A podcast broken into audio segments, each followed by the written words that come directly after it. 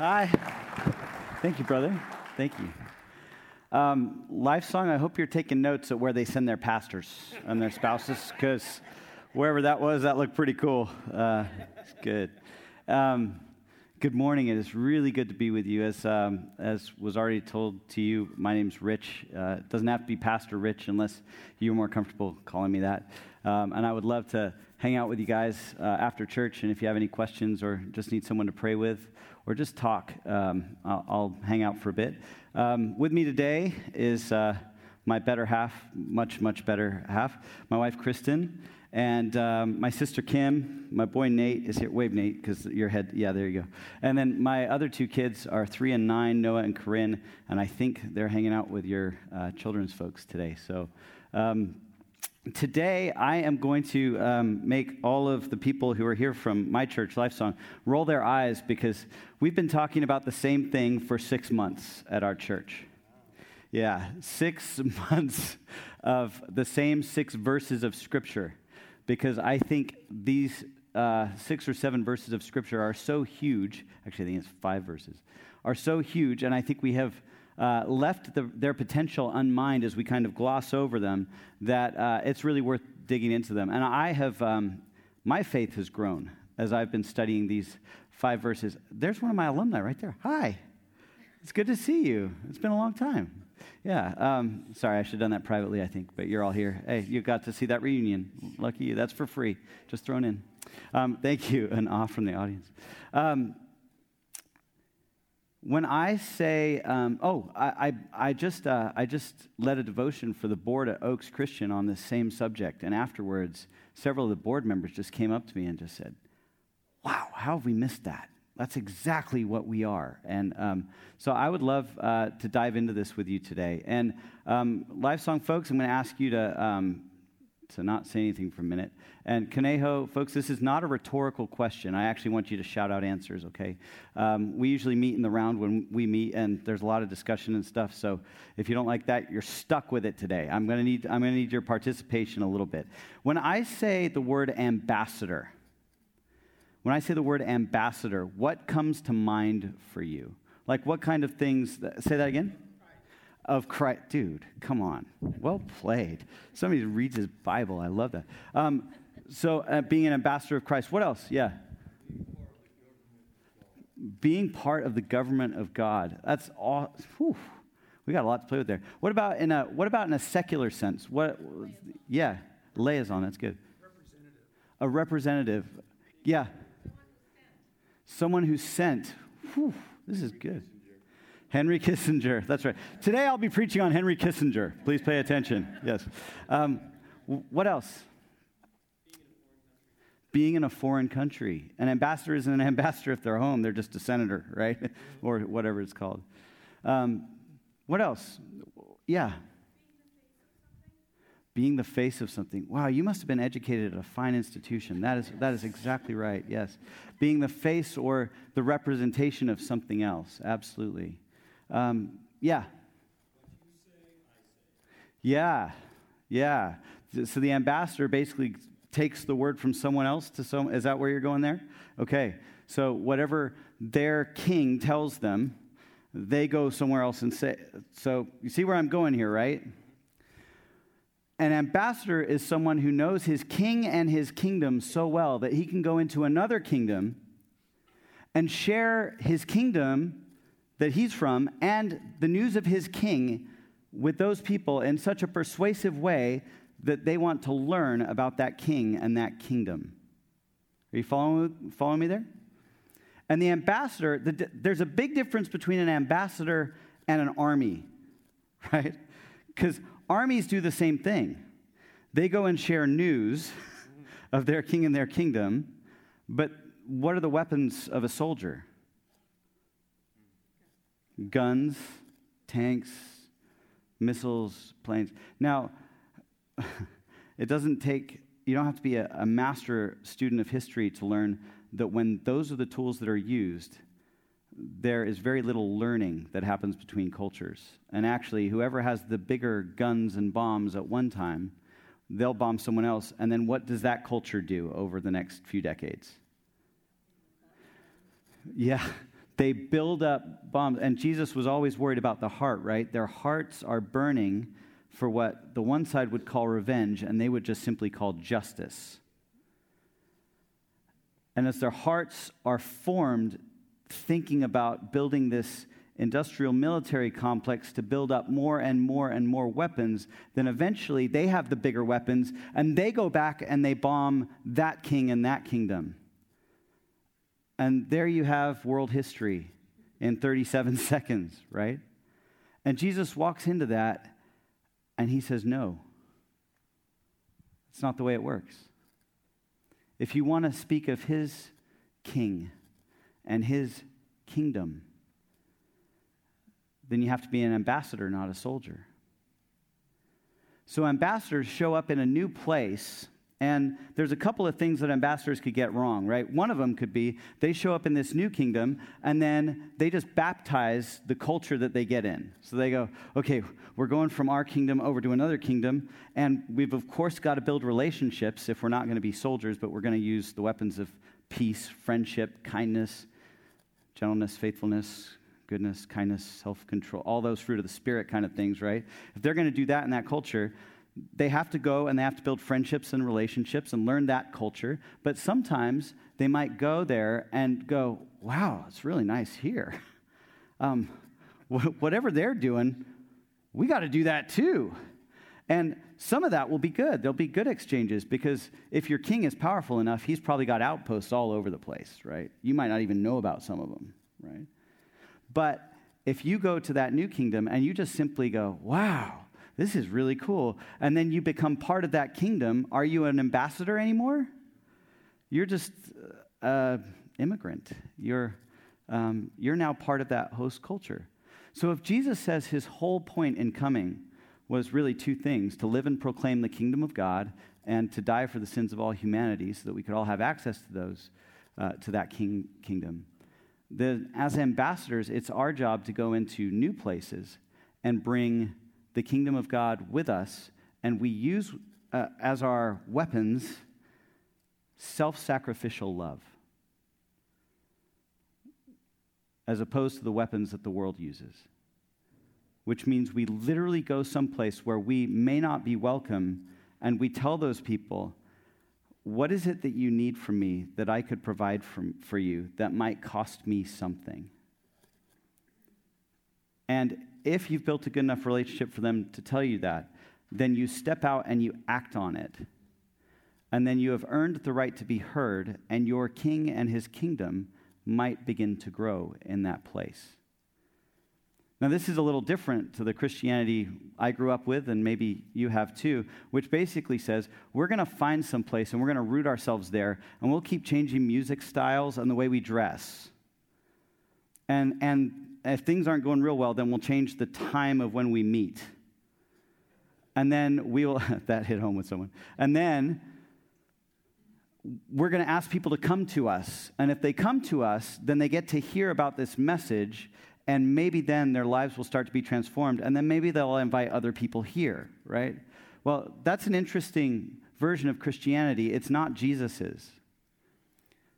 Jesus's was literally that we would become ambassadors, and we would build. What does an ambassador live in overseas? Embassy. An embassy, which is sovereign soil of his kingdom someplace else. Your homes are Christ's embassy. Your body is Christ's temple. And you have the power and the authority of the king everywhere you go. And you speak on his behalf, and you act on his behalf, and you love on his behalf. And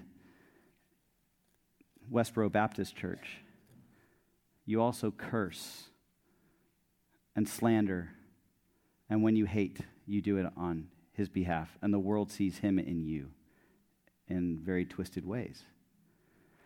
So, this ambassador business, it's serious stuff. We read through it. Um, let's go ahead and throw it up on the screen in the passage here. We read through it and we're like, ambassadors for Christ. Woohoo, I'm game for that. If you really know what that was about, I think you'd be on your knees every morning, right? And maybe two or three times throughout the day, too. It is an incredibly high and holy calling. As I was preaching about this for what, Life Song, the 194th time, uh, last, last time we gathered, uh, right afterwards, one of my friends came up to me and I, I said, he was a pastor as well before, and I said, well, what did you think? Did I talk too much? Was it all right? And he goes, I don't know what you said. I said, thanks. I appreciate that. That's not uncommon. and he goes, um, I was just stuck on this. Uh, um, keep keep going. Uh, there's uh, for he did it. Yeah, that one. For our sake, he made him to be sin who knew no sin, so that in him we might become the righteousness of God. He goes, I heard that line and I just quaked in my seat for the rest of worship. I said, What line? He said, That we would become the righteousness of God. Like, what business does God have calling me the righteousness of God? Ask my wife. That's a big jump, right? That I am the righteousness of God, that we are the righteousness of God. He said, I heard that line and I just kind of sat there just quaking in my seat for a while. I am the righteousness of God. We are the righteousness of God. What does that really mean? Well, in, in Greek, um, let me see. If, now I can tell you the whole word. Say this word after me Dikaiosune. Ready? Dikaiosune. In one thunderous round. Ready? Dikaiosune. Well played. Dikaiosune is that word in Greek. It means righteousness. Alternately, it can be translated justice. Okay, let's put that in there. So that in him we might become the justice of God. Like when we read the righteousness of God, we think we might become, you know, removal of sin in some kind of ethereal way because Jesus was the righteousness of God on the cross and stuff, right? No. I mean, yes, he did that. What it really means is we would become, uh, in theologian Gary Black's terms, the kind of people who do the right thing at the right time for the right reason. That's what it means. That we are literally being transformed by Christ, who does all this ambassador business in us, into the kind of people who are being formed into the kind of people who do the right thing at the right time for the right reason. Let's say that together. We do the right thing for the right at the right time. I screwed that up. We do the right thing at the right time for the right reason. I'm glad this is being recorded for everyone to see. That's good. Yeah. Pastor Kirk's going to come back. He's never coming here again. He screwed that up. Um, this isn't about some weird cosmic arrangement between you and God or about your inner prayer life or anything. I mean, all of that is involved in it. This is literally about Christ transforming us because of what he has done and who he is, so that we are actually empowered to do what every other worldview and religion and everything else actually claims to do. And that is, he can actually transform our inner selves so that instead of craving revenge and vengeance and all the rest of the stuff on people who aren't like us, we can naturally do the right thing at the right time for the right reason for people who live in other kingdoms. And by other kingdoms, for them, that would have meant, you know, study the Greek world for a little bit. Every city was like an entirely different civilization. So they could walk two minutes away and be another kingdom. The house next door to you is another kingdom. Your job is another kingdom. Can I get an amen? Right? The place where you spend your free time is another kingdom. For some of my friends, that's a, that's a cigar shop. That's, that's the kingdom that they've been implanted in to bring the good news of the king and his. So I've got friends who go and smoke cigars and drink some beers, and they're doing kingdom of God work, right? Some place in the deep south, I would have just been kicked out of the church for saying that, right? Yeah. But here's the reality wherever you spend your time now. And even if that time hasn't been redeemed, even if Jesus was like, I'd prefer you didn't go there, but while you're there, make sure you tell people about me. Because you're a work in progress, right? I mean, raise your hand if you're perfect. I put my hand down, honey, really quick, right? Right? There, so we're all works in progress, and we're all taking the news of our king and his kingdom into other kingdoms, wherever that might be. And we have this incredible blessing that God might say, because of what he has done, we can become the kind of people who do the right thing at the right time for the right reason without even trying. Jesus didn't have to think. When he was on the cross and he's hanging there and he looks at the people who are killing him, and in a second he could snap his fingers and do whatever he wanted. I mean, I've let my mind roam with that for like 10 seconds and I come up with liquefy their bones. Right? Told you I wasn't perfect. right? Just proved it. Right? He could have done, he could have called down fire from heaven, you know. He didn't have to try to say, Father, forgive them. They know what they do. It was who he was. And remember, he talked about, you know, a good, free bear, good tree bears good fruit and all that business. You can become the kind of human being who naturally loves your enemy. To hate them would feel weird. You can become the kind of human being who naturally prays for those who say slanderous things about you. You can naturally become the kind of person who doesn't worry because you know that his yoke is easy and his burden is light. And even if this life were to be taken from you, as Revelation 21 says, uh, or actually Revelation chapter 1, he holds the keys of Hades and death. So, you know, world, do what you want. I know who's got me on the other side. He's the only king and the only kingdom whose kingdom won't come to an end. Ben Howard has a great song says, Every king knows this to be true, that every kingdom will one day come to an end. Nope. There's one. There's one king and one kingdom whose, whose reign will never come to an end, and his name is Jesus. Uh, I'll leave you with these, uh, with these words. Um, might be fun when you're at home today to sit around and family or friends or whoever you're here with and just talk about who are the ambassadors in your life. Right? Because I guarantee you, if somebody won you to Christ, it wasn't with a bullhorn on Third Street Promenade, right? Like nobody probably held up a sign saying you're going to burn in hell, and you were like, hmm, "Tell me more about your faith. I can't wait." Right? Like uh, that that has never I've, that's never worked. I have heard some great messages on heaven and hell that convicted me of sin, but they were always from someone I trusted, because otherwise I'm not going to open up. Right? I'm not going to think about that stuff. Right? Um, talk amongst yourselves. Who were your ambassadors who led you to meet this king and led you into this kingdom? And what was it they did?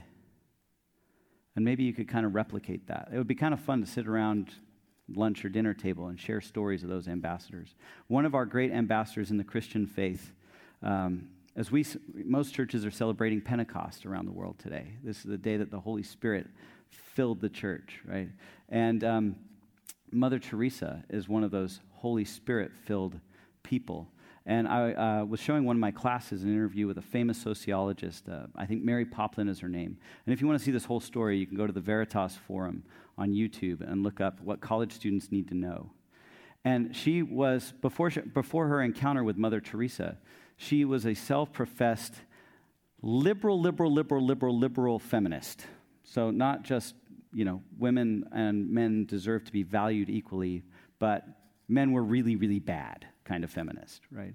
And an absolute atheist and secular humanist, and a professor in our university system. I know that's shocking to some of you, but there are a few out there. And she had no time for Jesus, Christianity, or any kind of faith, but she did believe in general good liberal values. Some of my favorite people in the world are cuddly atheists who just love people. And they just think the best way to live is to be kind to people, so they're going to keep doing it, right? And she was one of kind of those people. Um, a little bit weird in some aspects of her life, as she confesses on that video, but generally she was concerned with serving the poor, bringing justice to those who didn't have it, equality and equal rights, and all that kind of good stuff. And so um, she looked around the world to see who was doing that stuff, and she was like, ooh, a nun. Mother Teresa, well, I'm sure this religion business is just piled on top of it. And so um, shortly thereafter, Jesus showed up to her in a dream and freaked her out.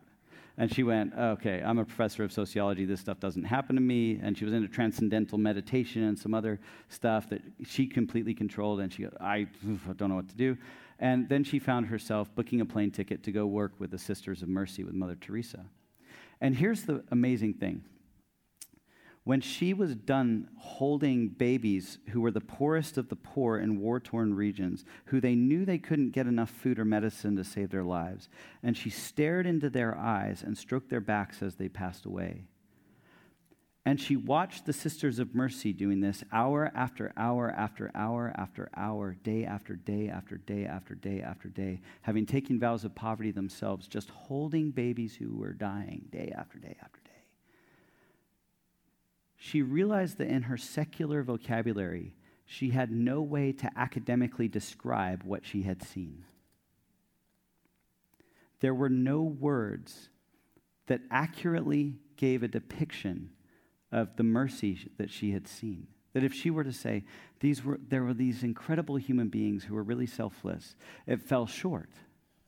Nobody's that selfless. And so finally, she went to Mother Teresa and she said, how do you do this every day? Well, I, I don't have words. I can't do this.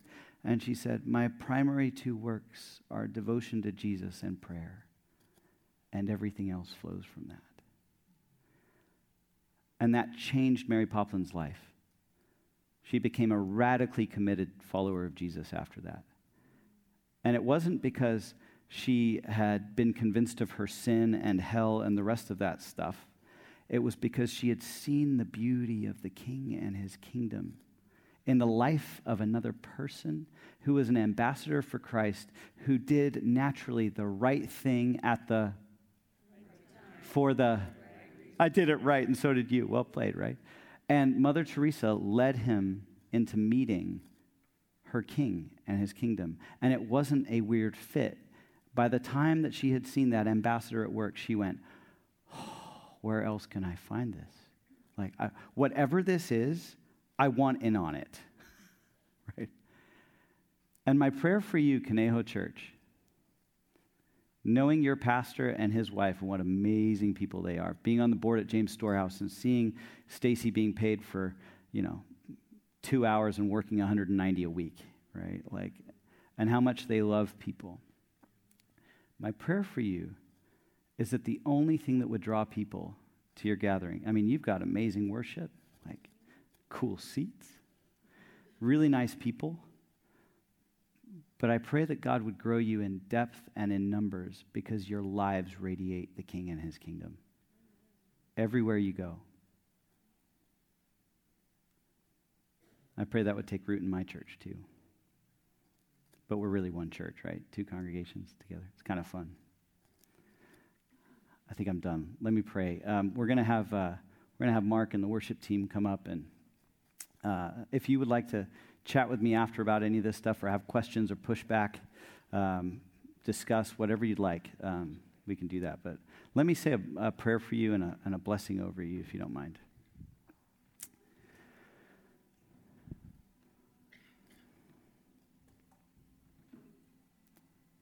Well, Holy Spirit, we, uh, we welcome you here.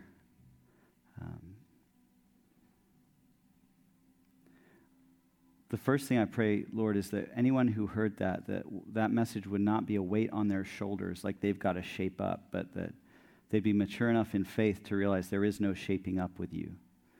That uh, we cannot, by our own effort, accomplish what you have accomplished. We cannot, by our own effort, become good people. We can become better people. But God, you can transform us in ways that we can't do on our own. And so we lay down the things that we have done in thought and in word and in deed, the things we have done, the things we have left undone. We just simply say we fall short, and, and we ask that uh, you would be the one who transforms and empowers us to become something more. Holy Spirit, would you um, anoint and reside in Conejo Church? Would you work in the lives of foster kids and in Pastor Kirk and, pa- and Stacy's life so that they could be the leaders of this church that you've called them to be? Be with each one of your disciples who are here today or those who are exploring being your disciple. And may your kingdom be evident in their lives by the way they love people, whether they like them or not. Teach us what it means to be your ambassadors so that we might actually become the righteousness of God. It's in Jesus' name we pray. And all God's people said,